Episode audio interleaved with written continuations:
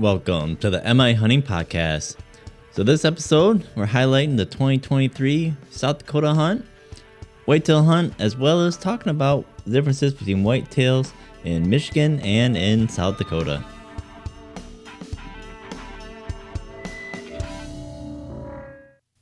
All right, welcome to the MI Hunting Podcast. Thank you for listening as always. Thank you for tuning in. Make sure if you do like this episode that you hit that like button, subscribe to the channel, share the show with your friends. And as always, if you want to get a little bit more, head on over to mihuntingpodcast.com. Check out the additional content that's available, as well as become a member. You get access to special access member only discounts, exclusive content, and members only giveaways. So for this episode, I'm joined by Duane Kroll and Gary Draper as we make our way back from our South Dakota trip for the 2023 season. Now, for us, Gary and I, we did not draw tags for the uh, hunting out there this year, but Duane did. So we uh, we went out there with him to share in the hunt with him and help him fill his tag, which we get into uh, that hunt and kind of what led to it uh, here in the episode. And then we get into quite a bit about how, uh, you know, basically how his family, you know, got out to South Dakota and why they started hunting out there, and why, uh, you know, why he continues to go out there, as well as we start to discuss the kind of the differences between um, South Dakota and Michigan in regards to hunting, and we kind of get into the differences and similarities of it, uh, and as to why we kind of like hunting both. So I'm not going to hold this up anymore. Let's go ahead and get into the conversation with Duane, Gary, and myself. Let's go back in the history of South Dakota, and then we can talk about this one. Well, yeah, well, I figured start out kind of. When did it become a state? How So- far do you, how far do you want to go back? no, we're going to go back from, I suppose, the first time you brought me out there. Oh, I see. So, You don't want to go all the way back. Well, actually, I kind of want to go back to. So first time you hunted out there, maybe I don't know. yeah, so I mean, Gary, what was the first time that you went out there? Because your your mom and dad looked at getting property out there. How old Uh, were you then? Well, in 2009, Janice and I wanted to take the kids. Allison had turned 18, and Adrian was 16. Aaron was, Andrew was 14, and Aaron was 12. And we wanted to take them out to see Mount Rushmore and kind of patriotic. And so we uh, rented a big house out there on Vanocker Canyon Road. And mom and dad took went with us and uh, followed us out. And um, we went to the house that we rented and uh, we stayed there a week. And um, that was kind of in the northeast of the black hills and we everything we wanted to see was actually more towards the central and southern part and uh, so we went down to uh, what was called Harney Peak at the time. Now it's called Black Elk Peak. Um, so we went through uh, Custer, and my mom fell in love with Custer, South Dakota, and said she, her and my dad always wanted to live out west, have a house out there. And when she got to Custer, she fell in love with Custer, South Dakota, and said, "I want to have a house here or near here." So uh, we were out in May before Memorial Day. We went on vacation because we homeschooled our kids, so we could go on vacation uh, anytime we want. We always went when the parks weren't crowded, uh, after Labor Day or before Memorial Day. So, anyways, um, they went back out after we got home to Michigan, and um, her and Dad went out and found a piece of property and found a, a repossessed home that was essentially brand new. The people only were in it for like eight months, so it was. And uh, so they went out and they purchased the property and they purchased the uh, mobile home, um, which was essentially brand new.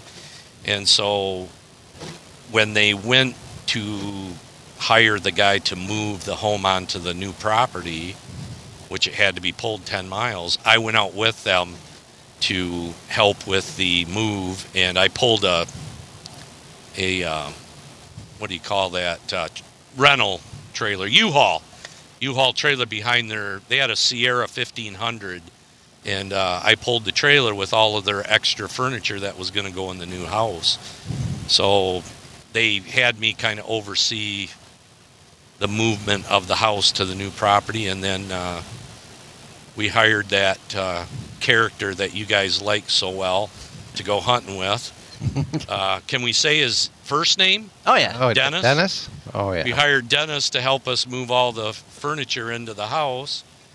Um, so we got that got that all set. Everything was hooked up, and um, my boys were 12 and 14 at the time, and even an out-of-state youth could buy a antlerless, over-the-counter antlerless uh, permit for 10 bucks. So we um, we purchased them a antlerless permit.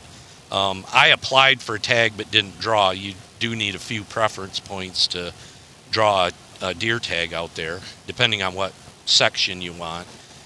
But um, we uh, went out in November with the boys, and uh, funny story, we went out at Thanksgiving. We spent Thanksgiving there, and uh, Thanksgiving morning we went out hunting, and uh, that morning we saw 14 bucks. I mean, different bucks, not the same one over and over again, but we saw 14 bucks. They literally could not get a shot at a doe because behind every doe was a buck chasing her, and couldn't get find one that, that was setting still.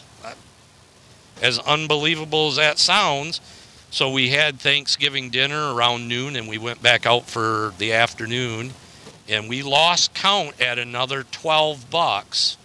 So we saw over 26 bucks the first day that my boys and I hunted out there, and finally the next day um, they both harvested their antlerless uh, deer, and um, and they um, hunted there every year until they turned 18 and then my older son has gone out a couple times with me. He took his first mule deer buck. Um, was that 2017, Duane? Yeah, that was. You were with us. Yeah. Um, and then he took a white tail a couple of years later, five point, and then uh, the last year, you all were with us. Absolutely. And he took that eight point. He told me, he said, Dad, he says, I, I just want, I don't expect a trophy. He says, I just want a deer bigger than the one I took last time, which was a five point. And this time, that last time, he took an eight point, and he was very happy. Well, you know, the, the mule deer was a big deal because Duane was driving, and Andrew was sitting next to Duane in the in the front, and I was sitting behind my son. He was in the passenger side. Were you sitting behind? You weren't there that I wasn't year. there that was time, yeah. 2017. Yep. Um, we went. You went out in 2021, right? Correct. Yep. For the first time. Yep. Um, and we were with you then, Yeah. but not in 2022. You and Duane went out for mule deer. Yep. Um, Yep. So, anyways, we were traveling down uh, in uh, 27A, the section that he had a any deer tag, so he could shoot mule deer, whitetail, buck, doe. It didn't matter, and he was sitting probably behind you, Duane, and spotted a a fork horn out in a little opening off to the left, and out there, you know, you can have your gun doesn't have to be cased. You can have rounds in the magazine, but you cannot have one in the chamber. You have to exit the vehicle, step off the road before you can load one in the chamber. And uh, he spotted the buck. He told me, he said, Dad, there's a buck over there. Dwayne stopped the truck. And um, I said, Well, you know, it's your tag. You know, if you want it, you're going to have to stalk it. You know, you got to leave the vehicle, get onto the national forest, get out of the road, and uh, we. you know that's the thing is Ty. We don't we don't want to do anything to jeopardize our hunting privileges out there. You know, stick by the rules, then you don't have to worry that about getting caught. So um, he stepped out of the road and walked onto the national forest and just stalked to the deer. I don't know. How far do you think he was, Duane? 40, 50 yards? Yeah, I think he was just about 50 yards. Yep, and he made a great shot. There was a it was behind just a little bit of a hill, so when it when it dropped, dropped out of his sight, and he, of course he thought he missed. I said, "No, no, uh, Andrew, you you dropped him. That's why you can't see him. He's going to be laying right behind that little knoll right there." And sure enough, and uh, you know, it couldn't be prouder. You know, he spotted the deer. He stalked the deer legally and harvested it cleanly. It was a fork-horned mule deer, his first one, and I was, uh, you know, I was very proud of him. You know, he took it fair and square, and uh, with no help from Dad or Duane, you know, Mhm. and uh, it was a it was a very good time, very very rewarding. Yeah, and one thing I can tell you, I you know, being around Gary and Andrew, uh, they're good shots. I had no question that when Andrew took that shot, that deer he had he hit that deer, and, and that was going to go far. Yeah, he he's taken quite a few deer, um, and he's never lost one. Matter of fact, I don't think he's ever had one take more than one or two steps before it fell over. Yeah, he's he's very thorough. Um, he wants to make sure it's going to die humanely. So, and that's that. You know, that's just the way he was raised and taught. So, and um, so next year, hopefully, um, my other son Aaron will be. He's got preference points. He's got a gob of them, and uh, he hasn't been out there for quite a few years. So hopefully it'll be uh, Duane and Ty and Andrew and Aaron and myself, and maybe my daughter uh, Adrian will be out hunting next year. But yeah, you know, so you know, it's too bad. Uh, my dad uh, passed away in 2013. Um, uh, he, he loved to have the kids out there and come out and hunt, his grandkids. So, um, wish he was still around. It was fun. Well, I think you keep that tradition, you know, to keep that place out there and, and keep the hunting year after year. Oh yeah, it's our intentions to, you know, and that was my dad's wishes. He said when he's gone, he says I want, you know, he told me he says I want to make sure that the house is available for any of the family members to come out and vacation, enjoy, uh, because it is beautiful out there. I mean, I've always liked the mountainous terrain and stuff, but yeah, yeah, we're just trying to keep uh, Dad's wishes. Yeah, and of course I've never had the privilege of meeting him, but I I imagine he'd be tickled just the fact that you know having as many times of having like a, a deer camp come out and utilize the property and enjoy going out and hunting and you know that type of thing. So I'm sure he I'm sure he'd be uh, you know happy with uh, You'd have to people coming out and doing that. You'd have to have met my dad. I mean, you want to talk about somebody who who knew hospitality.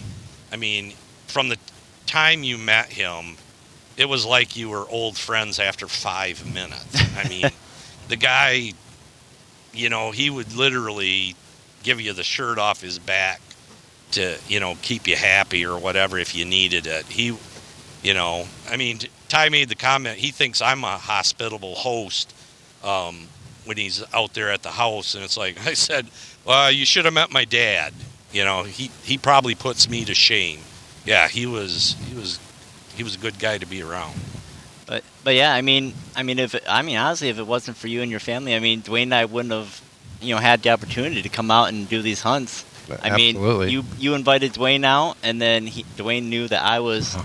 big into hunting, so he said I need to look into it. And Well, a Yeah. little behind that story. Um, uh, 2000. Uh, well, I think I had to buy preference points. So I think Gary didn't I start on that like 2014, buying the preference points.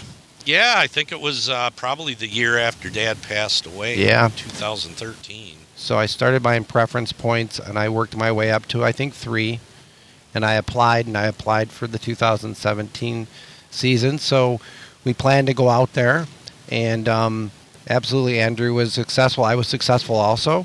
We um, that was my uh, biggest buck I ever shot. It was it was a ten point, and um, yeah, it was rather incredible.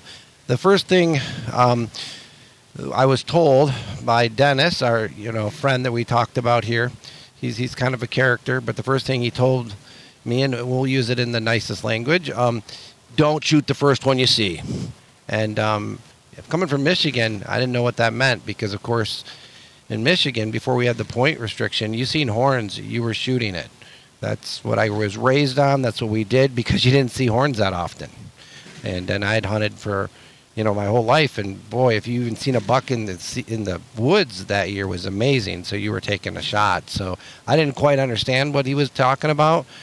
Day one, day one, um, I already had seen, well, 19 bucks. I was like, oh, this is uh, this is different. This is quite different, and um, it was it was an incredible experience. When I got my buck, it was at a long 29 yards uh, with a buck that I was able to legally exit the vehicle, legally chamber around, walked up, stalked up on the on the buck, and it didn't even care. It was such a rut. Well, it never looked at us. Never looked at us. From the time we spotted it, it never looked at us. I never completely ignored us.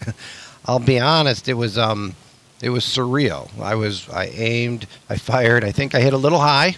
Um, I think it just uh, caught me off that it was that easy, but it didn't didn't go far. It stayed there, and it was quite the. Uh, it was it was a beautiful buck.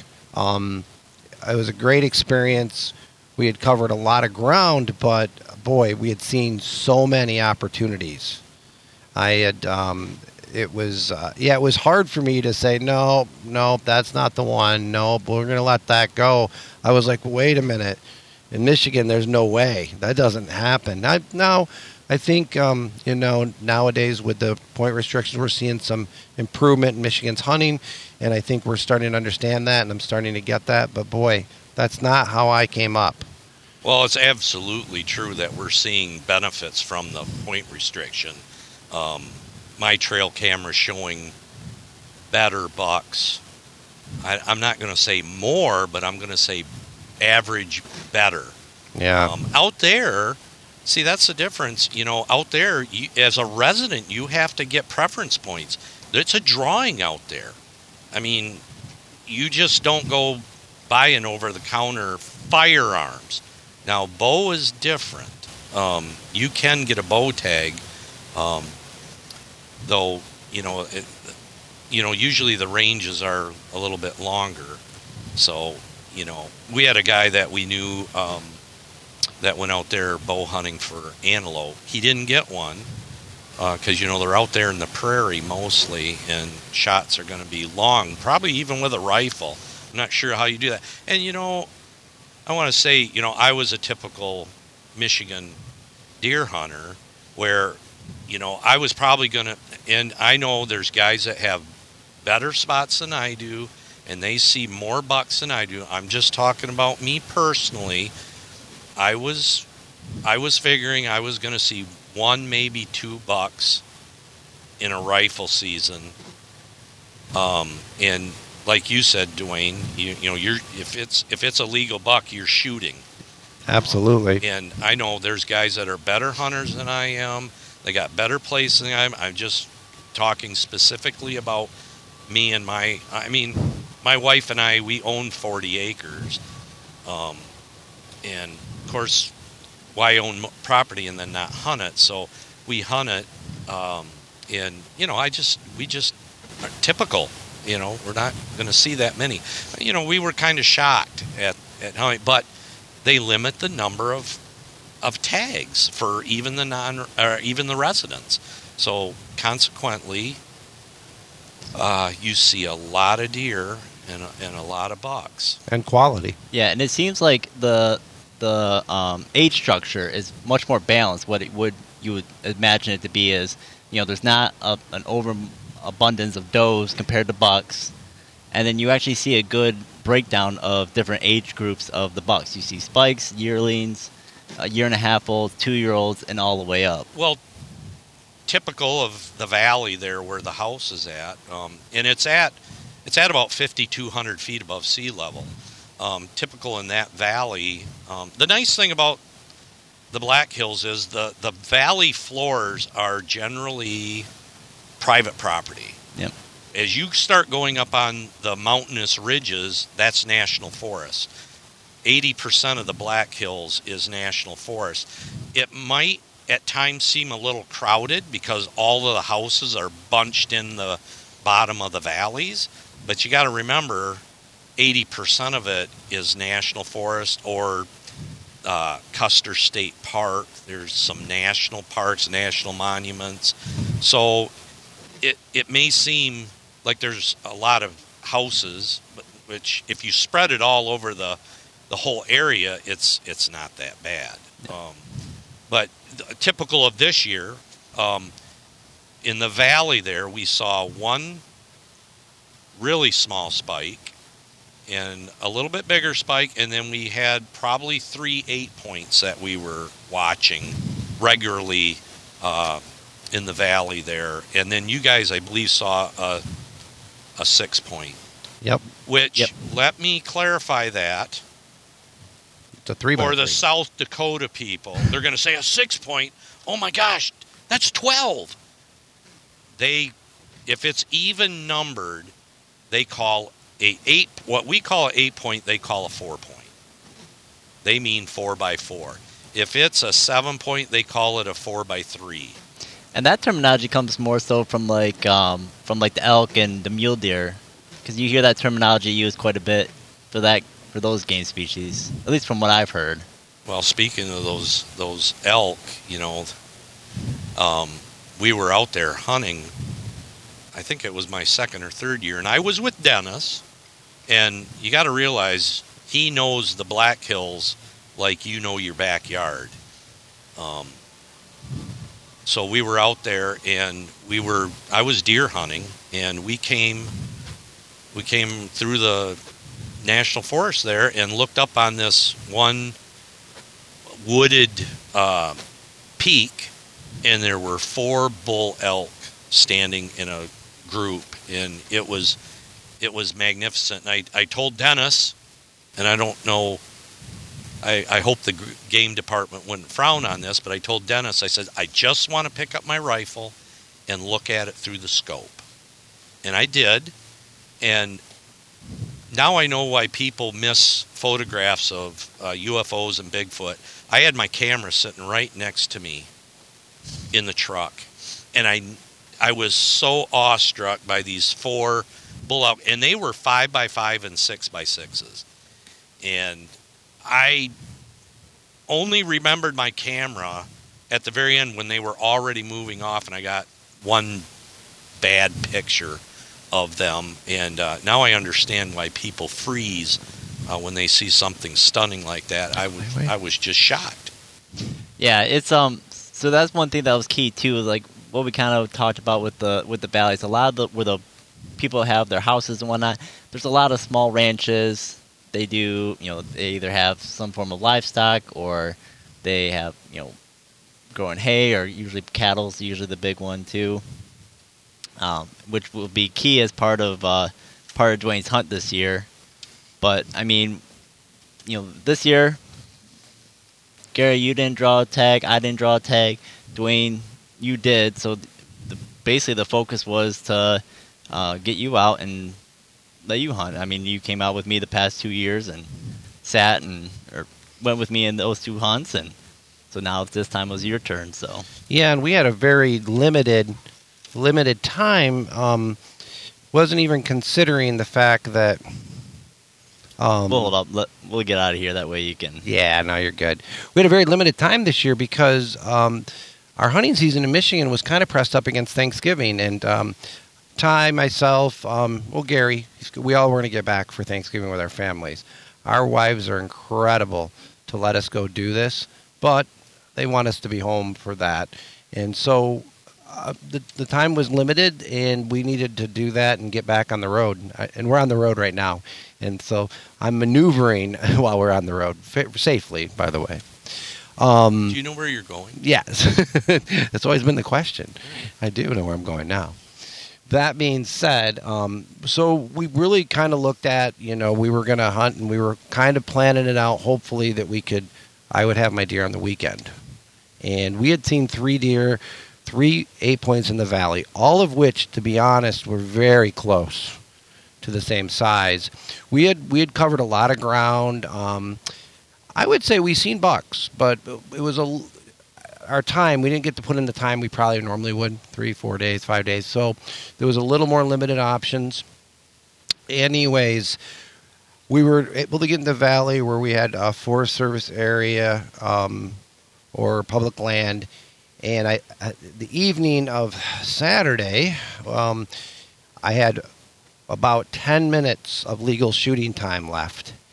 And um, I we were I was able to see that in eight point. I was able to step in legal place. I racked the gun and um, ah, it clicked. Well, someone got excited and uh, I guess I have a new nickname called Short Stroke. I tried to rack it again, and I did it again. Click. Never done this before with my uh, 308. I mean, it was pretty embarrassing. The third time, boy, I know I, I know I had a bullet go in. By that time, the bucket went off. It was, and plus, my legal shooting time was over. So I was quite disappointed, and um, you know, and, and pretty embarrassed. I was like, "Wow, wow, that was crazy." But I'll be honest with you, we were like, "Okay, I had my opportunity. We'll go do it." The idea was to come into that same area in the morning and see if we got lucky. Um, I uh, I was up early in the morning. I had to check my gun, made sure it was good. I was all legal, and uh, made sure I wouldn't have any malfunctions. So legal shooting time, we had looked. It was I think 6:25 a.m. That would be Mountain Standard Time. That was, that was legal shooting time. And sure enough, in the morning, by about 6:20, there's there's a nice A point, and I'm in a nice area where he doesn't see me, but I need to wait. I need to be legal. So that was the longest five minute wait of my life. I was I was incredibly close. I was just around some rocks, and I could see him. He didn't care. I was. I mean, this was closer than my 29 yard shot. Think, and um, I kept looking at the clock, and it was endless. And 6:24, and then I think the clock froze. Well, we heard the boom at 6:25. Yeah. right on the money. I I had the I had him in sights. I waited, legal shooting time. He still was there. I took the shot, and I knew I hit him. And I don't know. Ty had binoculars. How far did he go, Ty? Um, he was probably 50, 60 yards, I would guess, that he ran total. I'd Yeah. guess that. Yeah. And um, I was closer than I was used to. I was I would say my shot was off just a slight bit because I'll be honest, my scope was set when I was seeing quite mostly deer. Um, that being said, one shot, one kill, we got him down. It was a very nice eight point. I was not unhappy at all. I would we're guesstimating, we won't know till later. We're approximately two, two and a half year old. Two and a half, maybe a three and a half. I mean, somewhere in there. somewhere in there. Um, Ty, Ty will give me more information on that. He um, he's going to take care of the skull for me and uh, and check into that. But it was a it was a clean shot. But again, here's a hunt that we did two days, two and a half days that we put into this hunt, and I had that opportunity. I decided to take that opportunity. Sure, there could have been a bigger buck out there. Our time frame I wanted a nice buck. I it was I'm very happy with this buck, and um, it just and to be honest, after my uh, evening um, embarrassments, I really was determined that a I was going to get a nice buck and I was going to have a clean shot without any errors. So which I did, and I, I was very thankful that that went really well, and ultimately I think a very successful hunt. But it just attests to the deer hunting out there, the uniqueness of it, but some of the stuff you see. I mean, you see what you read in Field and Stream. You actually you see them in the rut. You see them acting. We find the scrapes. I'll let Ty elaborate on some of that. Yeah, so um, I mean, basically we run into where the rut typically is kind of peak rut right around Thanksgiving. Yep. Um, and so usually our time frame, we've kind of noticed that the past couple of years we've come out here, especially in the Black Hill section, that usually when we get out there first thing, the rut activity seems to be a little bit slower. You, you see a lot of does still by themselves, but within that first two to three days of us being there, a lot of those does are usually having bucks chasing them.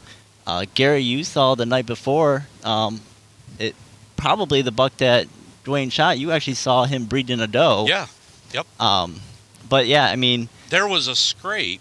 There's a little rocky valley um, on the national forest off the property, and um, there was a, a scrape uh, up there at the entrance of that valley, and a, I had watched a doe. Um, well, actually, I watched that spite first. He walked up there and was sniffing that scrape, and then um, she walked up there and squatted and urinated in it. And so we figured, well, she's ready. And so it wasn't long after that, um, saw the buck breeder, you know, right there. And uh, so we knew with the, you know, the, the valleys out there have a lot of grass in them. And you will see them come off the ridges where they obviously bed during the day, and they come down the ridges and they feed in that on that grass in the valley. Um, we're one of the lucky property owners out there that we have a creek, a flowing creek, through our property, so it's it's very green, um, lots of grass.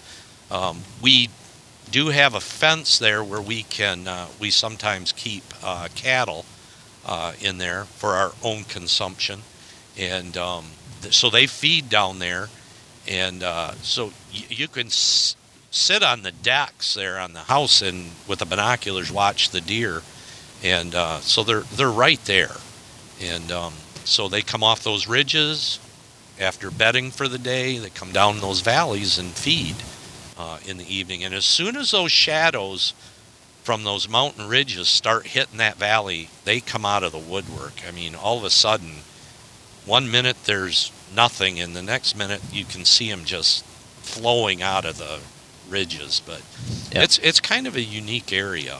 Um, No, I do agree with that, and it's amazing how fast they just come in. yeah, you get there. I mean, half the time they're running down the hills to get down into the valleys to start feeding, and then of course with the rut time frame, those bucks know those does are coming down to the valleys, so they Yep. come they come through and start checking those does, chase them around. Um, and we saw a lot of that. You know, bucks coming through to find where the does are at, check, scrape, see if there's any does that are receptive and ready to go. And I just, I had never seen an actual breeding event um, ever, uh, and I've hunted since I was uh, 12 years old. Um, my dad had me uh, bow hunting uh, in 1973. um, I I started bow hunting when I was a kid. Um, you had to be 12 to bow hunt and 14 to rifle hunt. That was the law, and uh, of course, my dad was a bow hunter, and um, uh, he gave me his hand-me-down uh, Bear Kodiak Magnum, uh, 40 pound. Shot my first deer deer with it. I think I was 14 when I took my first doe with a bow, so that would be you know 1975, and um, so but it's it is unique out there, and you you like you know I've hunted since I was 12, and I've never seen that type of activity. But like I mentioned earlier, on Thanksgiving Day, that first in 2009, the first year my sons hunted out there, we did see bucks chasing the does everywhere. It, it was really hard for my boys to get it find a doe that was actually s- sitting still. It just seems like every one of them was, you know, running for her life. Uh, she wasn't ready or receptive, uh, but they didn't care. Yep. And, Yeah. but yeah. they, they finally got their opportunity, and uh, they both took their first uh, whitetail. Um, Yeah, because that was actually their first time really hunting, wasn't it? Was that Yes. that year? So that was uh, the first Yeah. for them. and South Dakota was, I thought, was very generous um, with the uh, non-resident youth being able to buy a over-the-counter antlerless permit for ten dollars, and uh, we we utilized those until the boys were 18, the last time they could get one, and uh, we utilize those every year. Um, and uh, yeah, had a lot of fun. Had Yep. a lot of fun doing it. But you know, just like with Duane was the only one who drew a tag this year, but frankly, you and I had is just as much fun just helping spot deer and trying to find that buck for you know Duane to fill his tag. Yeah, and, and that's that's with me last year. Ty had drawn his tag. I didn't draw a tag, and to be honest, I had every bit as much fun trying to find that mule deer for Ty. And it, and it's just it was download of information of just of you know how they act and um, yeah it I it's enjoyable either way. I, just seeing wild game and uh, seeing them do the stuff that you know we watch on YouTube and stuff, but now we're seeing that live. It's real. Yep. Yeah, because that was one thing too. Like, you know, it was a couple years ago when we were out here when I, had that Black Hills tag. We went to the Custer um, State Park, and again, that's an area where a very limited number of residents can draw a tag there, but no non you know no no non-residents. So a lot of those deer are very much unpressured, and we saw all sorts of rutting activity. I actually saw a you know a very mature buck in, you know, right next to the road, work a scrape. Um, and that was one of the first times really actually being able to watch a deer work a scrape like that, And a licking branch. and a, with a licking branch and everything Yeah. like that. And he was grunting and yeah, he just- gave us the full show. Yep. I mean, it was uh, yeah. it's And the first time I'd ever seen it. Yep. and then even this year, after you've gotten your buck, we were just kind of driving around sightseeing, looking for more deer. Um, what was the saying we kept saying? Always hunting. Always even, hunting. Even though no one had a tag left to yeah, fill, we're always hunting. we were still just looking for deer, and we saw that nice buck um, oh yeah. out on that in that pasture. We got a beautiful picture of it. I mean, it looks like, um, you know, I won't mention the magazines, but it looks like the magazines that you'd see. It looks like that perfect picture. Yep. I mean, it's Yeah. incredible. and he had he he was out there with a doe, and he had her pinned up against basically a fence. Essentially, she saw the vehicle try taking off, and he cut her off twice to keep her from getting back into the hills. You know, he was basically trying to keep her isolated so he could, uh, you know, at some point breed her. So it's, it again another one of those that you know things that you don't see all that often of the deer, you know, in that rut and their kind of their natural behavior. And I learned from my dad, um, who hunted for several years, who towards the end, hunting to him was to see the animals, to see the deer. It wasn't as always as important to take one. And you know, once he got cameras and things and took pictures, to him that's taking the deer also. I guess maybe your version of uh, catch and release and hunting, I suppose. Um, so we we got pictures of a lot of these bucks, and to me, every time we would obtain a picture, you know, in these situations or video, I felt like, well, we've obtained that, and I think it, you know, allowing them to grow up, but on top of that, it was just incredible experiences that are just right there that you can um, you can just uh, enjoy and see. And again, it's it's nothing like seeing it live. I mean, I've watched a lot of um, you know YouTube and all the videos, and it's incredible. But when you actually see it, it's there's nothing like it. Yeah, it's certainly a, a very unique experience uh, experience compared to Michigan hunting. Again, especially in years past, you know, you, you wouldn't pass on that fork horn or that spike because that might have been your only opportunity. And again, this is a very unique uh, experience where, yeah, even if you you know mess up or you know, I had my misfire, you had your rifle that didn't load the round properly. You you get more experience by having those more opportunities. No, I, I agree completely. And Gary, wasn't it? You know, when we were younger, wasn't it uh, three inches? Yeah, On one three-inch side? spike on one And that side. was yeah. And And if you saw one, you were taking it because you didn't know you'd get another opportunity. and let's let's be honest here. You know, there are areas in Michigan that have lots of deer in them, Yep. uh, lots of bucks. I know there's hunters in Michigan that see lots of bucks and lots of does and stuff. Just in our area, we don't. And I'm Right. not. I'm not.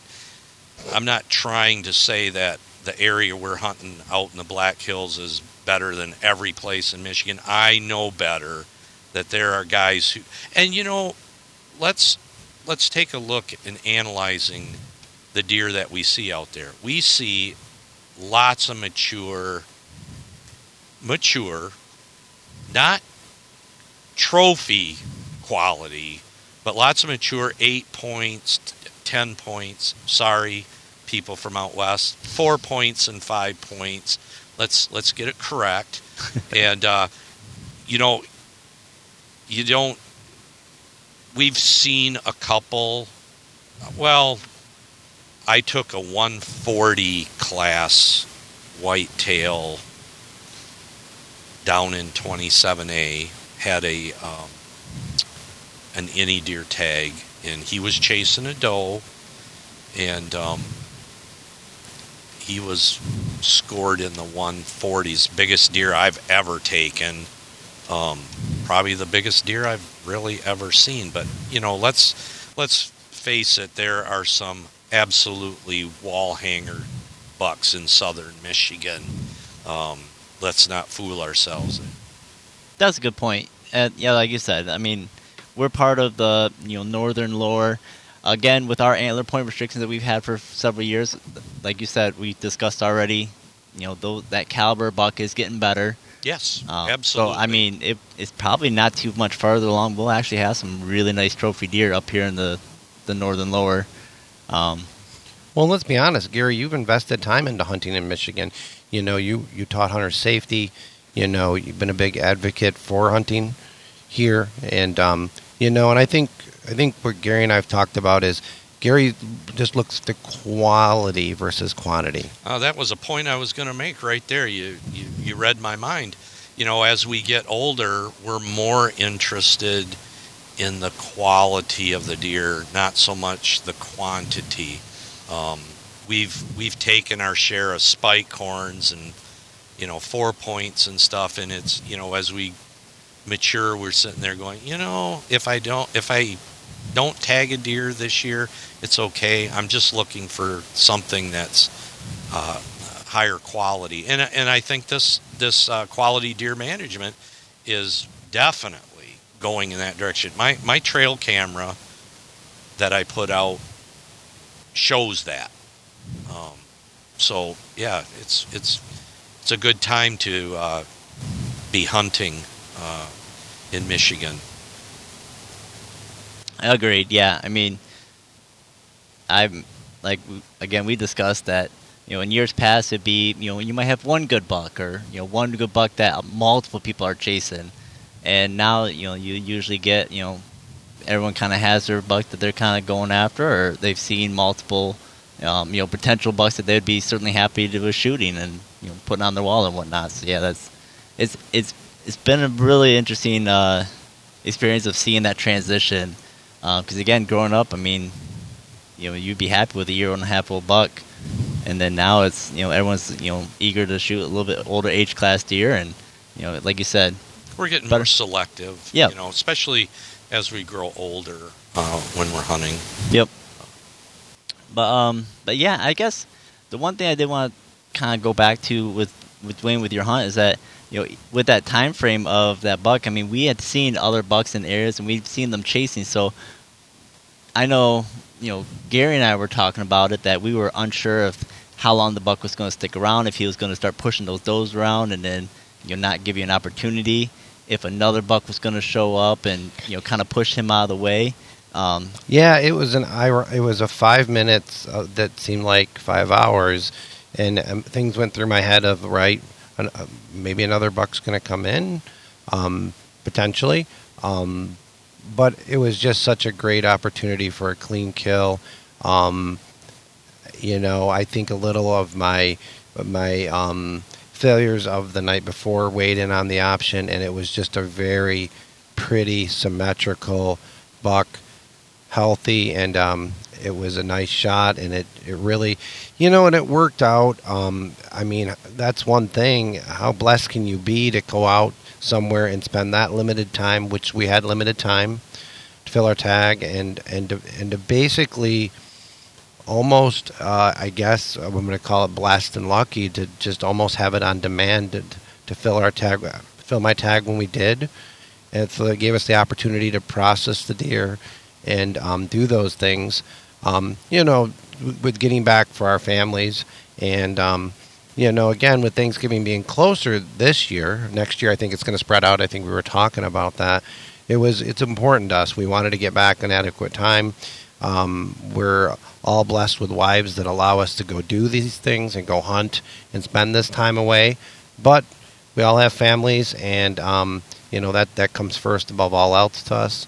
You know, um, as our families, uh, besides of course our religion, and um, we we want to get back to them, and so this is just such an opportunity to be able to have a clean, beautiful A point. Um, and to be honest, once we did that and harvested that, I still felt like we were hunting, but we were going out looking, downloading, and I there's absolutely no uh, regrets of taking that buck. It's a beautiful buck, and um, I uh, yeah again I'm learning patience something I didn't have. I, uh, you know, that, that you can, you know, take these. So there are ones we had seen that we had passed on, that I had passed on earlier. And um, again, that's a concept. That's still a new concept. So, um, well, and you know, let's let's not leave people the impression that it's you know all roses. Um, no, you know, you guys saw 35 deer that that first evening in the valley. Yeah. Spread over the valley. Yep. You know, and there are times that, you know, you'll, let's not, you know, give people the impression that you, you see 20, 35 deer every night in the valley out there. There are times when, when, you know, you'll only see one or two, you know, it just, you know, it's not like every night, but your chances are pretty good that you're gonna you're gonna see quite a few. Um, there are there are times you know you don't you don't see a buck uh, coming out into the valley. You know we got to remember too that uh, South Dakota has a resident elk season for the month of October, and those residents out there they hunt elk hard, and so it and you know it spooks it spooks uh, the deer and so right after elk season, they can be a little bit um, timid um, after being pushed by the elk elk hunters, and you know that's just the way it is. You know. Yeah, we did we did notice that that um, yeah, even the, like especially the does, even they they really didn't want to stick around. Um, we even saw some that you know probably just from here in the vehicle they were they were already taken off. Especially in certain areas, probably yep. where there's a more high, uh, a higher elk concentration, where the residents were you know concentrating on um, filling their elk tags, and those deer were probably a little more skittish than other areas. Um, so yeah, it, it's not all roses. I mean, oh no, still do a little work. I think Ty and I learned that even though we were just outside the Black Hills with 27A, um, we learned that last year that you know you can spend a lot of time and cover a lot of ground and not see a lot of deer. Um, I mean, it's still beautiful country, so to me, I'm I'm happy wherever we see so many other things. But um, no, and and I did not see as many deer this time that I seen in 2017.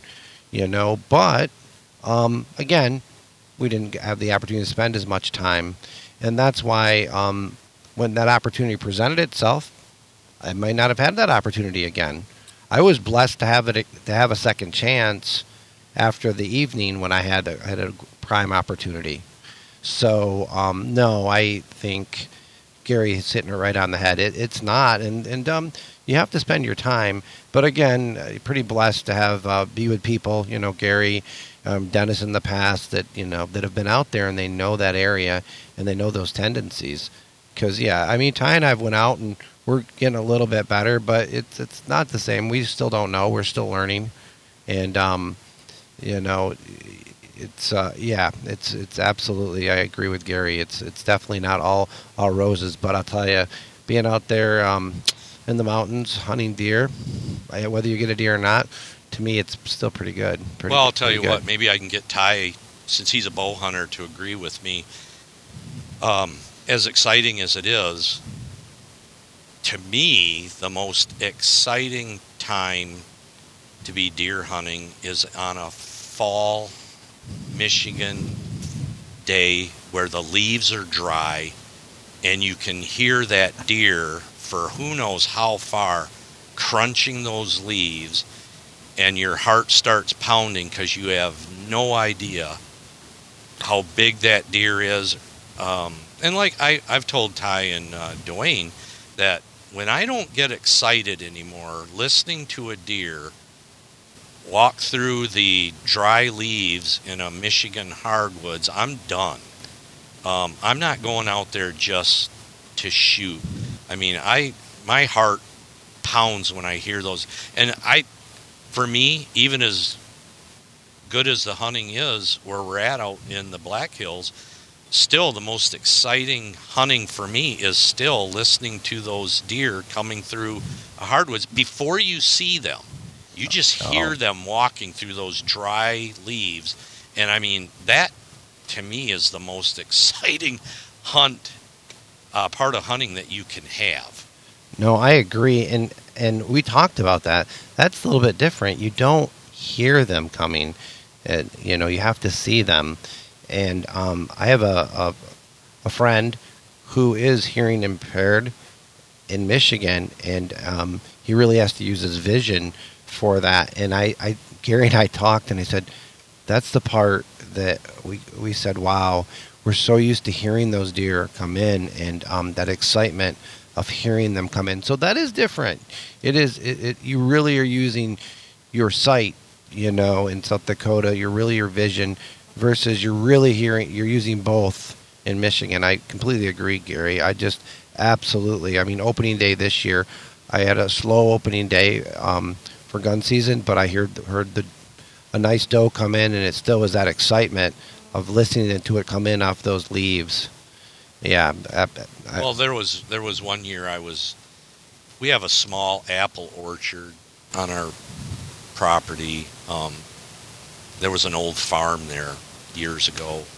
All of it's gone, but the apple trees are still there. And one evening, I was up in my tree stand there looking over one of the apple trees, and uh, my uh, wife's brother, my brother-in-law, owns a 40 against our 40, and he has hardwoods, and it was dry and still. There was no wind, and I could hear, and I thought it was a person walking towards me, and it was like, who in the world is out here trespassing? Our, our land is all posted.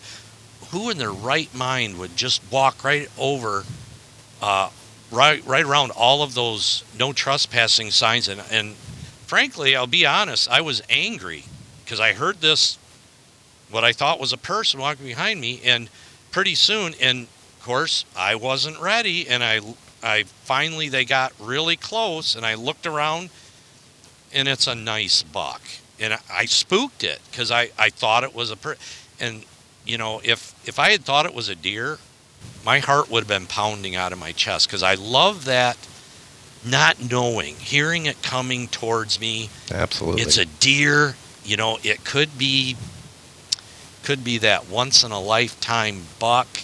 Um, you just don't know until they come into sight. But to, for myself, and that I'm only speaking for myself, anybody else can have their perfect hunt.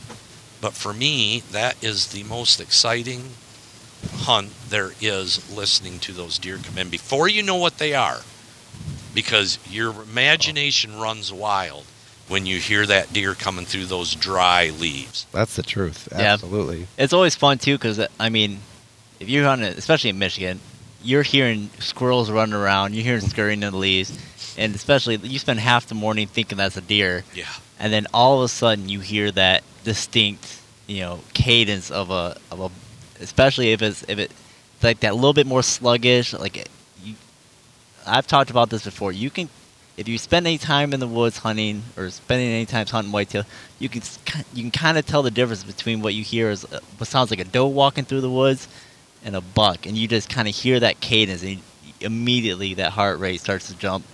You know, anticipating of what is you know coming down the trail or cutting through the woods there. Yeah, there's nothing like it. Absolutely, that excitement, and uh, I agree with Gary. If that excitement goes away, there's no reason to set out there. Yeah, but I'm, uh, if that if that you know to, to be honest with you when i see a deer moving through the hardwoods or and i still like to hunt the cedar swamps and stuff i, I still find that very satisfying to hunt the cedar swamps and you see that that patch moving through the uh, trees and stuff and you're catching glimpses of it and i don't I don't really care if it's a buck or a doe or a yearling. And even after I know, oh, that's that's a yearling, I'm I'm still pumped up. I mean, it's a deer, absolutely, and it, I still get excited even watching uh, does and small deer coming through. And uh, like I said, when when I don't have that that rush and that excitement anymore, I'm I'm all done. Yeah. I completely agree. Yeah, I don't know. I'm at the point now. At least I'm at the point now. I mean, I am. I'm a little bit younger than both of you guys, but uh, uh, Rub that in. I don't. I, I don't know. a I don't. little. I- yeah, a little, exactly. well, you don't need to get into I gave it. I gave away my age. Yeah. Everybody knows I was 12 years old in 1973. Well, and, and I was born when he was 12, so there, you guys can figure that out. oh, you were born the first the year I first bow hunted. there you go. But uh, yeah. I mean, like you said, just just the excitement of I just love seeing deer, especially like like you said in a bow hunting bow hunting situation where they're up close. And they, you mean, either you're on the ground or you're up above them, and they just don't realize you're there, and you're just watching them in close proximity. You know, hearing you know, like especially during like the rut time frame, you hear their vocalizations. You know, if you're if you're so lucky to be able to hear them, you know, grunting through the woods or anything like that. Um, Well, the uh, all the years that I've hunted out there since 2009, uh, either myself having a tag or my sons having a tag, or you guys having a tag, um, I have never heard a deer before I saw it. No, agreed. Not like here. Yeah. And uh, still, as exciting as it is out there, I still like to hear the deer moving before I see them.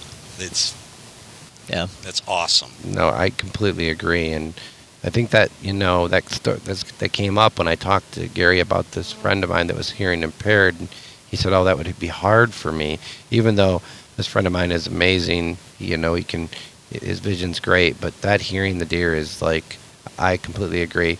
You know, it's um, it's exciting to see him. Don't get me wrong, that's next best, but yeah, completely completely agree with that." You know, I, I, I knew it, but after Gary talked about it, I was like, yeah, absolutely. That is so true. It's completely true. Well, let's not let people think that this guy doesn't want to see deer. Oh, yeah. Oh yeah, all he wants to do is hear him coming through the woods. He doesn't care if he sees me. Oh yeah. Yeah. No, no. Oh yeah. No, no. You want to see what you're hearing, but you're, you're, but you're, but Gary's right. You're making it might could be this and it could be that, and yeah, and I mean, and then again, it might not be a deer.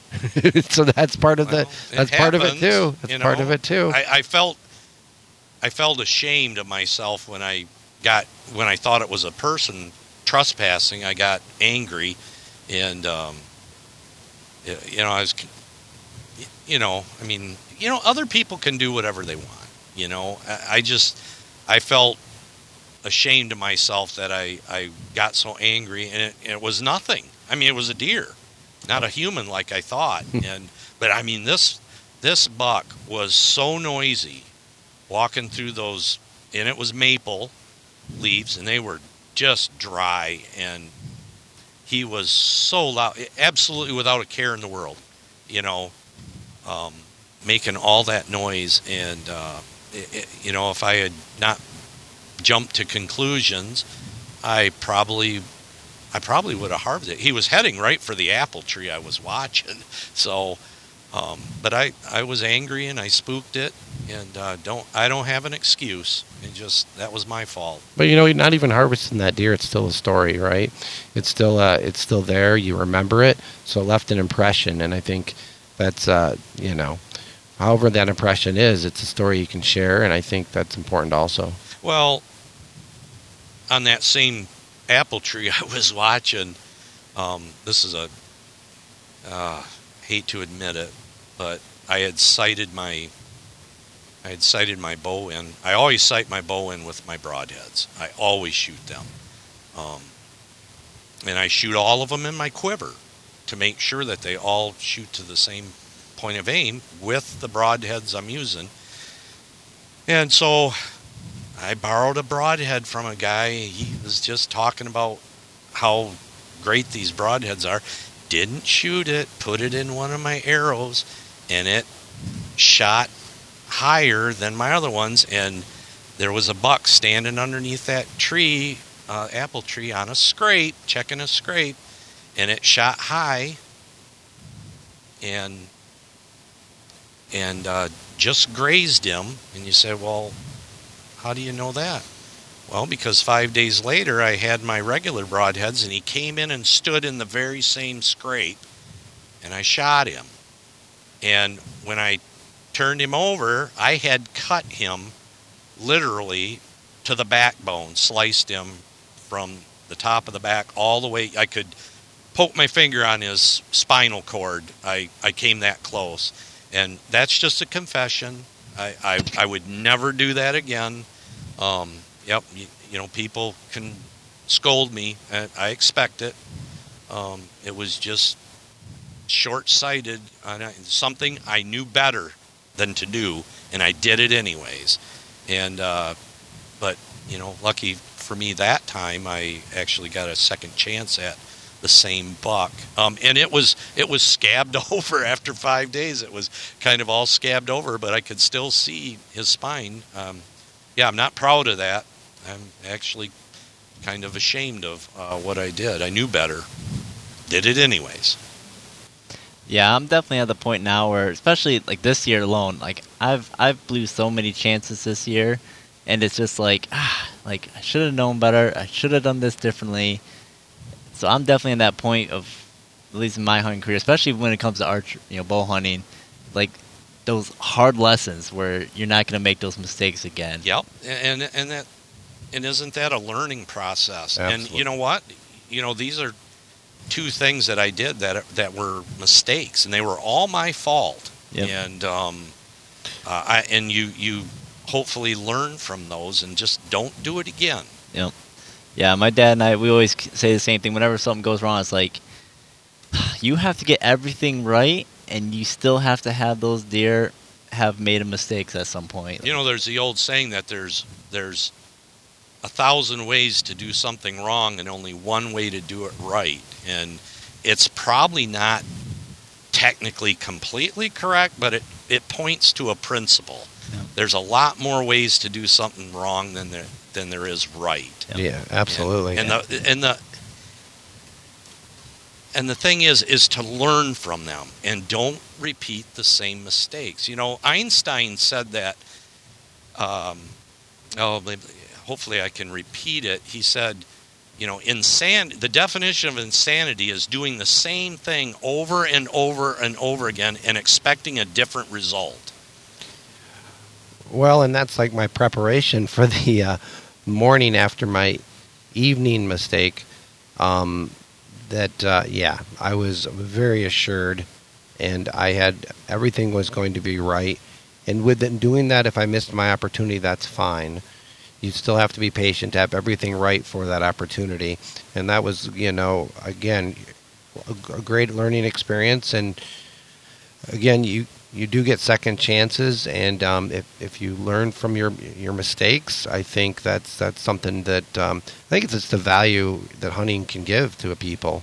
Um, because of course it's exciting, there's opportunities, and with excitement opens opportunities for mistakes. So it does make you self-reflect that again, it's important that you do all these things right so that you have a successful hunt, as Gary pointed out. Yeah, and one thing too, I, I mean, even like we talked about, you know, if you make a mistake, even if you do everything right, it could still not work out. Where the deer, I mean, you're dealing with deer; they can do whatever for whatever reason. So you could have that done everything correctly and have them still do, you know, pull a wild card and do something unexpected. Well, that's And the great thing out. about deer hunting, isn't it? That's that's You part know, of it. if we could go out there and just at will every time uh, take a great buck every single time, I mean, kind of takes the mystery out of it. Oh, you know, exactly. and it's it's lost its savor. Um, so, yeah, I, I, you know, there's always something to learn. Um, and some, and I agree with you, Ty. I mean, you can do everything right, and it will do something completely unexpected, and you have nothing to be ashamed about. I mean, Yep.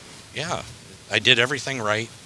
And well, you had that happen this year when that buck walked directly away from you, Yep. kept the tree. I mean, really, probability wise, he should have stepped out, Yep. Exactly. You know, and he kept that little tree right between you and him as he walked directly away. What could you do about that? Nothing. Absolutely nothing. Yep. Well, that's why they call it hunting, and that's why, again, that's free will of the animal, and um, I think that's uh, you definitely learned that. It's quite important. It's not easy, but that's what makes it makes it fun. I think, or I think the challenge is um, is it makes it more rewarding when you are successful. Well, let's let's uh, let's be honest here. Ty is the one who really harvests deer for uh, you know the the venison to Yep. you know I mean my wife and I we're our all of our kids are out of the house so it's we have we had four we have we have four kids just because they're moved out of the house doesn't I don't want to use that past tense um, we're we're empty nesting it so to speak so you know frankly uh, my wife she she likes venison stuff but she'd rather have me go get a USDA prime uh, ribeye and and grill it um, on the charcoal grill. that's that's what she likes those, or a, or a New York strip.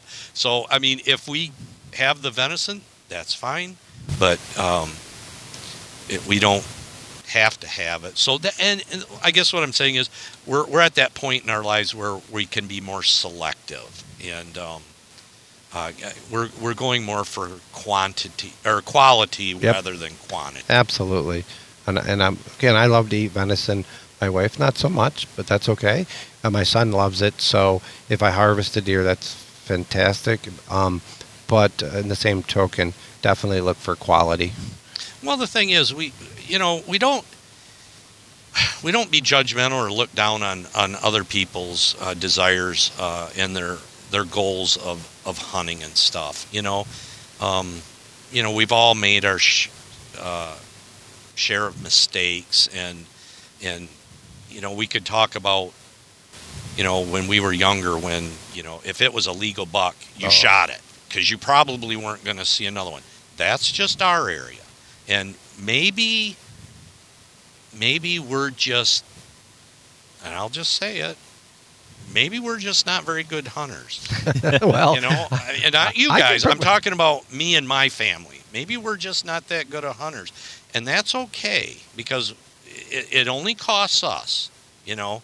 Maybe there's you know i'm 62 and i've been hunting for what 50 years. I started bow hunting 50 years ago. Maybe there's uh, things that people could teach me even now um, but you know it's it's not you know we don't have to have the venison to live on or anything and we can be more selective.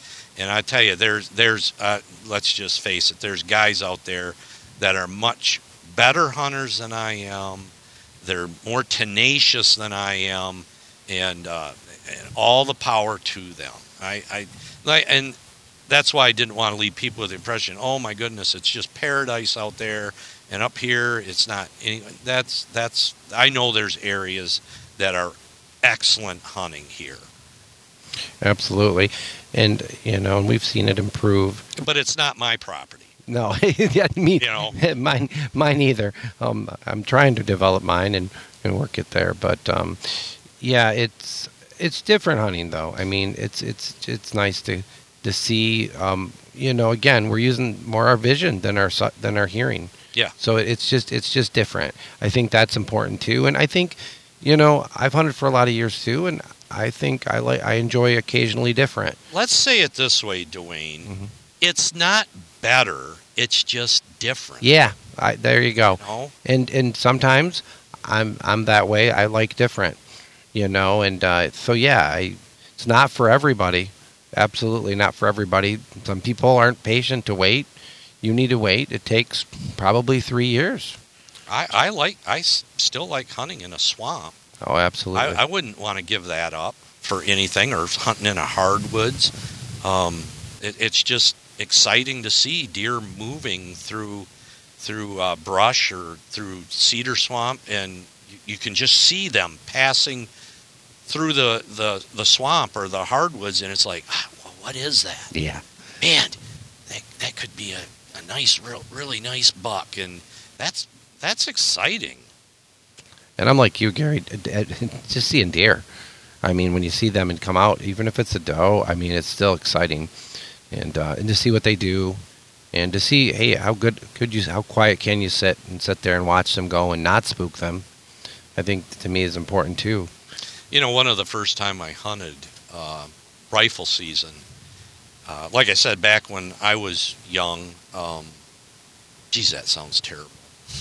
Um, don't want give people the impression I'm like really old. Um, but one of the first years I deer hunted, uh, when I was 14, uh, a doe came around. I was sitting at the base of a great big white pine tree, um, and a doe came around the other side of it, and it was three feet from me. I could have reached out and touched her. Wind was blowing away from her. I didn't move, and she just moved on. Now, come on.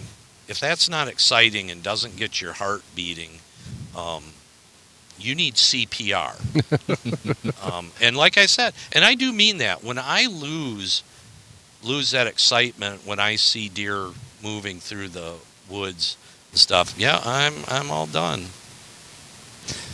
Yeah, I, mean, I'd like to kind of give my uh, two cents on what you guys were discussing about. You know, that one of my favorite things about, especially hunting, it, part of the reason why I decided to, you know, part of, the, you know, doing this podcast bit is, you know, just the exploring of like, you can have some like complete different hunters have completely different goals, why they're doing it, why they enjoy it. You know, some people, you know, just want to fill the freezer, feed their family. Other people want to chase, you know, a 150, 160, you know, inch buck, and all of that's perfectly fine, and everyone can do their own thing. Uh, and then also too, like you said, you know, I do want to touch base, with, you know, what you were saying, Gary, that you know, it's it's fun to go out to South Dakota. Yes, we get lots of opportunities. Um, you know, but again, you know, there's, I mean, to be honest, I have some bucks here in Michigan that are bigger, you know, caliber bucks, I would say, or have you know larger antlers than what we've saw, you know, in South Dakota this well, year. what tell everybody what you picked up on your trail camera while we were out there.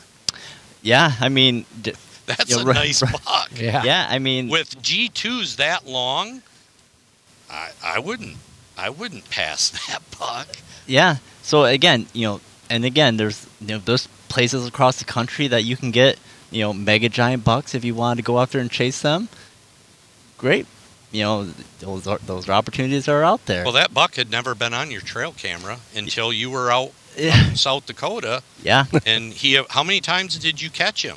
He's come out. He came out two nights in a row. Yeah, So yeah, uh, I mean he's a, I mean, basically a, a slick six, but just really tall. I mean, he's probably, I would guess, maybe two year old, Yep. two year old buck. So how, how long do you think those G2s are? oh, I don't know, 10, Yeah, they're they're really 10 11, long. 11 inches. Yeah, I mean, and it's always fun too because we had my dad saw a really big. He was a, essentially a seven pointer because he broke off a brow tine. Uh, just I had to laugh because he's like, "Oh, I just saw the biggest six point I've ever seen in my life." I'm like, "All right, a big six point, okay." And this pitcher, I mean, he's, I mean, he probably has you know, you know, 11, 12 inch G2s. It just, and it's just that's the exciting thing too. And it's like, so it's kind of funny seeing like potentially the same genetics. But yeah, this buck never showed up all summer long. Didn't have him at all during the rut. Well, I have a confession to your listeners out there. I've hunted, I've bow hunted for 50 years. And I had to ask Ty what a G2 was. That's, yep. I, what is a what what is a G2? you know what? And that you know what? That's the funny thing.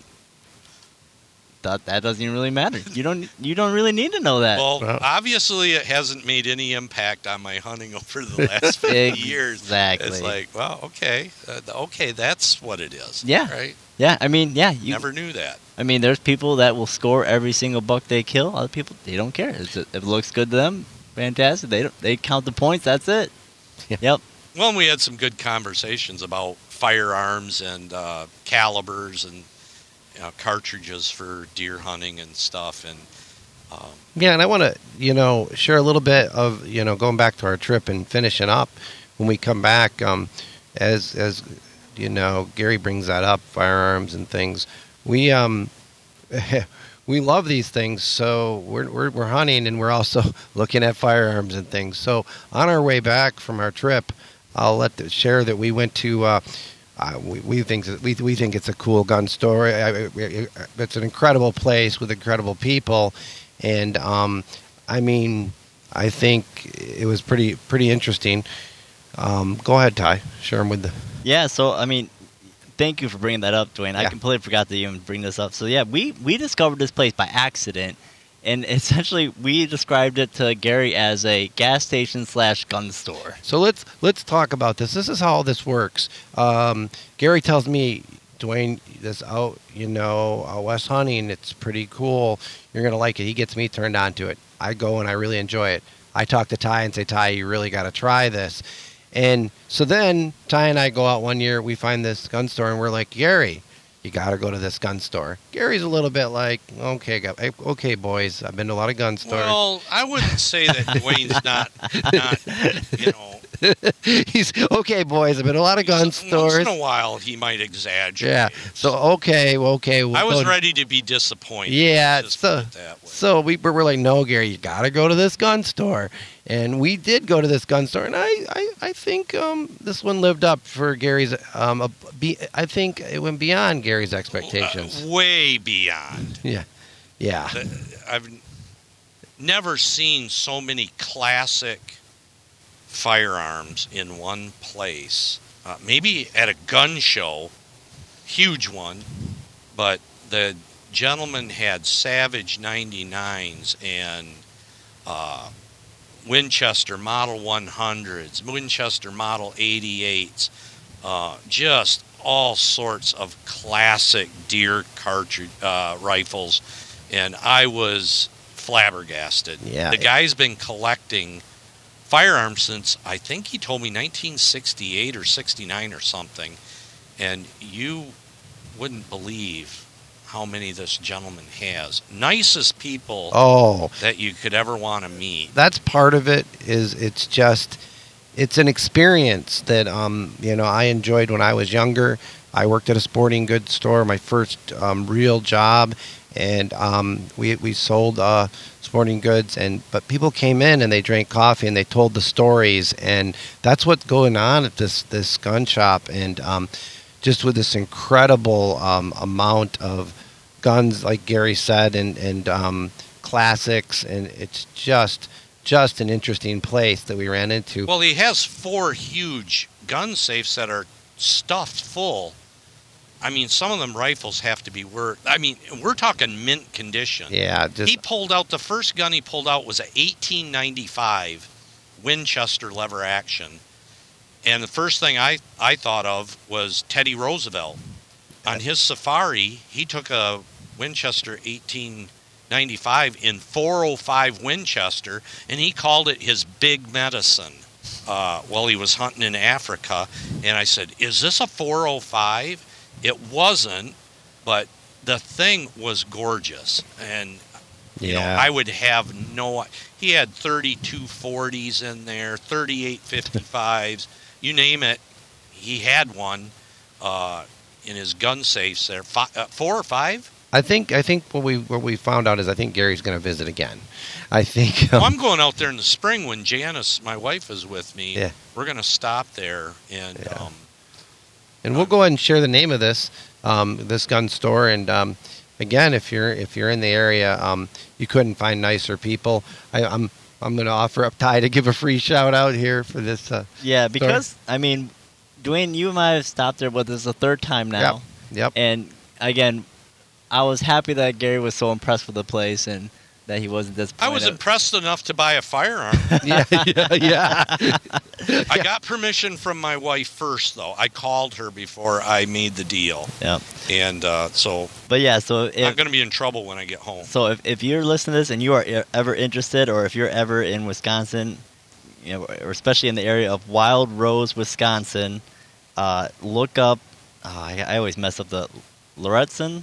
Yep, Lore- Lorenzen. Loretzen Sports. Yeah. Uh, they're, I mean, from the outside, it looks like a little convenience store gas station, but inside, I mean, it's uh, Yeah, it's it's it, well, it's it's it's a sportsman's heaven between guns, bows, handguns. But I mean, it is it is, um, and yeah, it, it, they've got a little of everything and a lot of a lot of things. And uh, yeah, but I think ultimately what I've seen is it's just a local atmosphere, uh, people with passion for sports, and and it wasn't just about the weapons and guns and things of that nature. It was um, about hunting.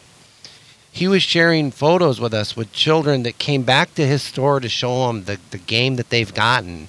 Um, he started with a, a young girl that got her first turkey, and then she went on to get her first buck. And she lived, how many did he say, a few hundred miles away? They drove back to the store to share the picture with him, and he was just tickled. So it's, uh, yeah, it, it, it's, it's just an incredible store with an incredible inventory, but just really good people. yeah. Well, uh, what I liked about it, it was like a time machine. Yeah, I Went agree. in there and he had Savage 99s and 250-3000, 300 Savage. He had a, uh Model 100 Winchester in 284 Winchester. You know, and these people, we talked about that. Um, you know, people think that these short magnums and everything are new. They're not new. I mean, they had short magnums clear back in the 60s. You're you're just reinventing something, uh, I guess. And those those classic cartridges like the 300 Savage, uh, 284 Winchester, 250-3000, all them. I mean, they're still awesomely effective cartridges. Um, you know, I would encourage if somebody has one, I wouldn't trade it in for something else. No, it it's just uh, um, you know, and we talk ammunition. They have um, ammunition that uh, Gary knows if we don't load it, we can't get it. Um, they have it there. It's Oh. it's uh, you know, and um, and fair prices are fair. I don't want to tell them the ammo I found there because I want to go back. And Yeah, yeah, I, I- agreed. I, I spent the money. I could have bought the ammo on a firearm. Uh, so, uh, I, yeah, I didn't Yeah. really have that much in my uh, savings account to purchase. Yeah, so let's not say anything about what I found. Well, to sum this up, though, all this becomes because of this going out to South Dakota, the drive out there, uh, the being with good people. Uh, these these two in the car with me are good people. Maybe maybe not me, but no, they they really are. I mean, we just um, just shared the experiences, and um, then again, this this gun store, which was incredible, and um, things that we found and learned. And the interesting Hey, part. don't forget the cheese shop. Oh yeah, oh yeah. Well, we definitely had to get some cheese in Wisconsin, and um, a shout out for dill mustard. And if you guys are from Wisconsin, you'll know what it is. If you're not, you're gonna think I'm crazy. My wife said, "Listen, I don't want any souvenirs or shirts, or you never get the right sizes. but I want my dill mustard. That's all I want. My wife never asked for much. I made sure I got my dill mustard. Yeah, six jars. Yeah, absolutely.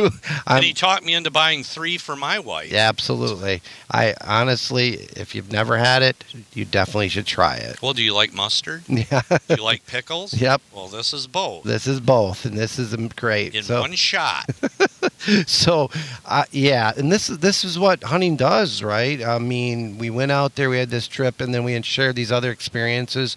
Um, of course, we're going to the gun store because it involves us in hunting and and with these other experiences. But uh, Well, you know, I told you, my, Janice's favorite snack is saltine crackers with mustard on them. That's that's her favorite snack. we're going to upgrade her to some dill mustard. Yeah, yeah. Why not? And for those of you that hear this in Wisconsin, will know what variety. we're talking about, and other people are going to go, "Huh?" But that's okay. that's okay. It's it's it's incredible. It's uh, it really is good. Well, John, the proprietor of the uh, the gun store out there, he was awesome. Uh, oh wow, just we met him. Ty and I met him at, in the evening, and I don't think we knew he was the owner. I think what happened, um, he well, was I there. asked him. Yeah, well, you you did this owner? time. But we met him before, and I wanted some ammunition. He looked at me like, "Do I want to confess?" you know. a year ago, I want we wanted some ammunition, and um, it wasn't on their counter. They didn't have it, and he said, "Oh, who are you know?" We, we told him we came in the shop. He says, "You know what? Just hold on a minute." He went in the back room and took care of us. He brought out the ammunition and said, "Here you go." I mean, it just anything if they can get it for you or if they can do it for you, they would. Well, if you don't see it on the shelf, make sure you ask. You make sure you If ask. you have a an oddball caliber, um, like I was looking at his ammo on the shelf, and there wasn't any 300 Savage or 284 Winchester, but I'll bet you if you ask him, yeah. he'd go to the back safe and say, "You know what? Just a minute. I think I've got some of that." Like he did with your your uh, ammo. Yep. absolutely. First time you were out there. Absolutely no, and uh, and and it's because this is this is um, I guess I will say this is to me. I I hope other places are like this. I see this as old school, but this is somebody that knows it's all about service, you know, and um and he provides that service, and and he and he loves what he does. There's no question. He loves having that gun shop and loves the stories coming in. So yeah, yeah. So honestly, Well, how many locals were sitting in there? oh, five or six. hunting? Yeah. it just brought back memories for when I worked in the sporting goods and they came in and the locals. He had chairs Oh, it- set up so people could come in and sit down and talk about Yep. hunting. Fresh Oh. coffee ready to go. Yep. oh, fantastic! It Yep. just honestly, I just go there for the uh, just the experience. But but then when you see all the guns, I think that takes Yep. care of it. And again, that comes back again, kind of what this whole thing has kind of been about is like the the camaraderie, Yep. the sharing the stories, experiences, sharing the hunts together. I mean, you know, that environment of that store, us going there. I mean, they were he was super tickled to find out that we were coming from South Dakota, that we're from Michigan, and that we made a point to stop in to see them. Yeah. You know, oh yeah, that he was. he was tickled about that. And again, us going out there, hanging out. You know, when we were done hunting or you know taking a break for the day, sitting around just talking. Let's not forget, he's a good salesman too because Oh, yeah. he talked me into buying a firearm. He almost Oh. got you to buy two. Oh. He- yeah, he, uh, hey, I'll make you a deal on a second one. Yeah. Oh, I had to, I had to go out and take a nap in the truck because I kept buying things, and I, so uh, yeah, he he is. But you know, you know, you you want to buy it from him, you do, because he's just that kind of guy, you know, uh, and and uh, it really is. But I'll let I'll let Ty finish it up here. But I think um, we had a great experience. Um, South Dakota is incredible, as we talked about. We know Michigan's incredible, and and getting better. I Oh. think with good plans. So I think that's Absolutely, no doubt about I it. think that's important. I mean, Gary will go back in history. He talked about that. You know, wish Michigan would do this. Wish Michigan. Now they're doing some of these things that he talked about for years. He wishes they would do. So I think he's excited to see that. And we just like people to hunt. Um, we think you know if it's an it's an incredible experience, and harvesting the animal to just the you know the friendship and all these experiences in between. I, I don't know. I don't. There's nothing quite like it. I mean, it's it's pretty incredible. we'll let Ty finish up his show. We're sorry we took it over. no, no, no, guys. You know, again, this is this is why. Again, part of the, one of the great things about doing a podcast is like I get a great excuse to have to sit down and talk hunting with people. It's, I mean, I'm I'm ate up with the whole thing. I mean, it's there's not a day that goes by I don't think about hunting or the outdoors. So I absolutely love it, and I mean, we're we've already discussed plans for the future. Yeah. Of, you know, things we want to do. You know, going forward. Um, you know, here in Michigan as well as out in South Dakota. So, I mean, that's the that's the fun. The other fun part then is when you're done with the hunt for the year, you, the anticipation of the next year, and you know that type of thing. So, um, I don't know, Gary. Is there anything else that you wanted to, to close with, or any final thoughts that you had? Um, just that that there's there's a lot, like you said the, about the goals. Everybody's goals are different and stuff, and not none of them are any better or righter than anybody else's. And you know, I know with the way I talked about my hunting history and stuff, there people say, "Well, that's kind of goofy the way you think or something." You know, and you know what? That really doesn't matter. I've made it this far. I, I'm not going to worry about what people think of my hunting style or what I've done or anything. I've enjoyed it. Absolutely. And I think that's what actually counts. If if you enjoy going after those just only wall hangers, fine. That's that's totally. You know, it doesn't say anything on your tag about style. You know, you know, you just got to follow the rules and take them legally. And uh, you know, what? Do your hunt. Absolutely. What, Exactly. What Yep. you enjoy, as long as it's legal, you do it. Don't worry about what anybody else thinks. What gives you enjoyment, you do that. And I'll do, uh, you know, whatever gives me enjoyment in my hunting. That's what I'm going to do. I encourage other people. If it makes you happy and you're happy with uh, your hunting and stuff, more power to you. Absolutely. Yep. That's. I mean, again, we we circle back to that a few different times. That that- I mean, that's what it comes down to. You know, honey is what you make of it. You can put as much effort into it as you want. You can have your own goals. You got it. Yep.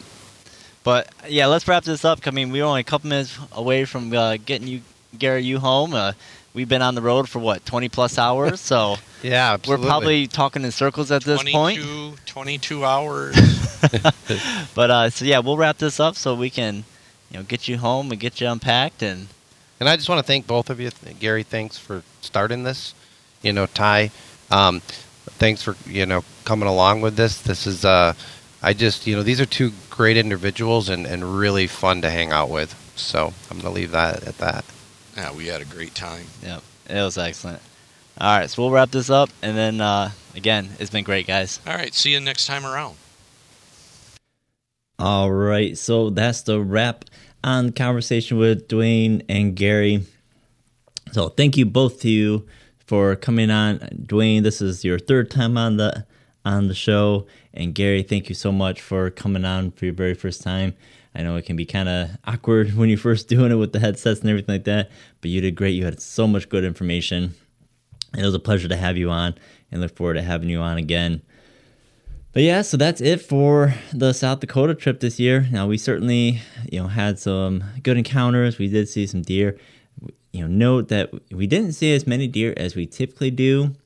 Um, I'm not sure if it's because of the, you know, still some of that um, residual from an EHD breakout or outbreak that they had uh, a couple years back.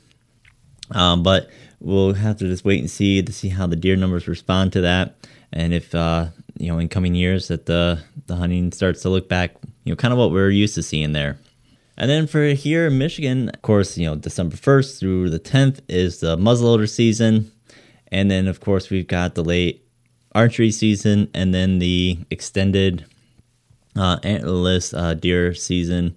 Uh, but of course, that runs on uh, just public, or I'm sorry, on pri- private land only. Uh, so there's a little bit more limited on availability. But there are still plenty of opportunities to get some late season deer. Uh, certainly, too, I'm looking at that first you know full week of December.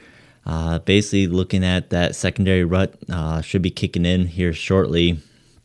Uh, so again, if you have any does that haven't been bred uh, during that primary rut, or if you have any you know uh, fawns that have made it to the required weight, I believe it's 60 pounds. Once they kind of hit that range, uh, then they're uh, potential to go into estrus. So if you have any fawns, uh, they may go into estrus, and some of those bucks, especially those older class bucks that have been around a season, uh, know that that's coming.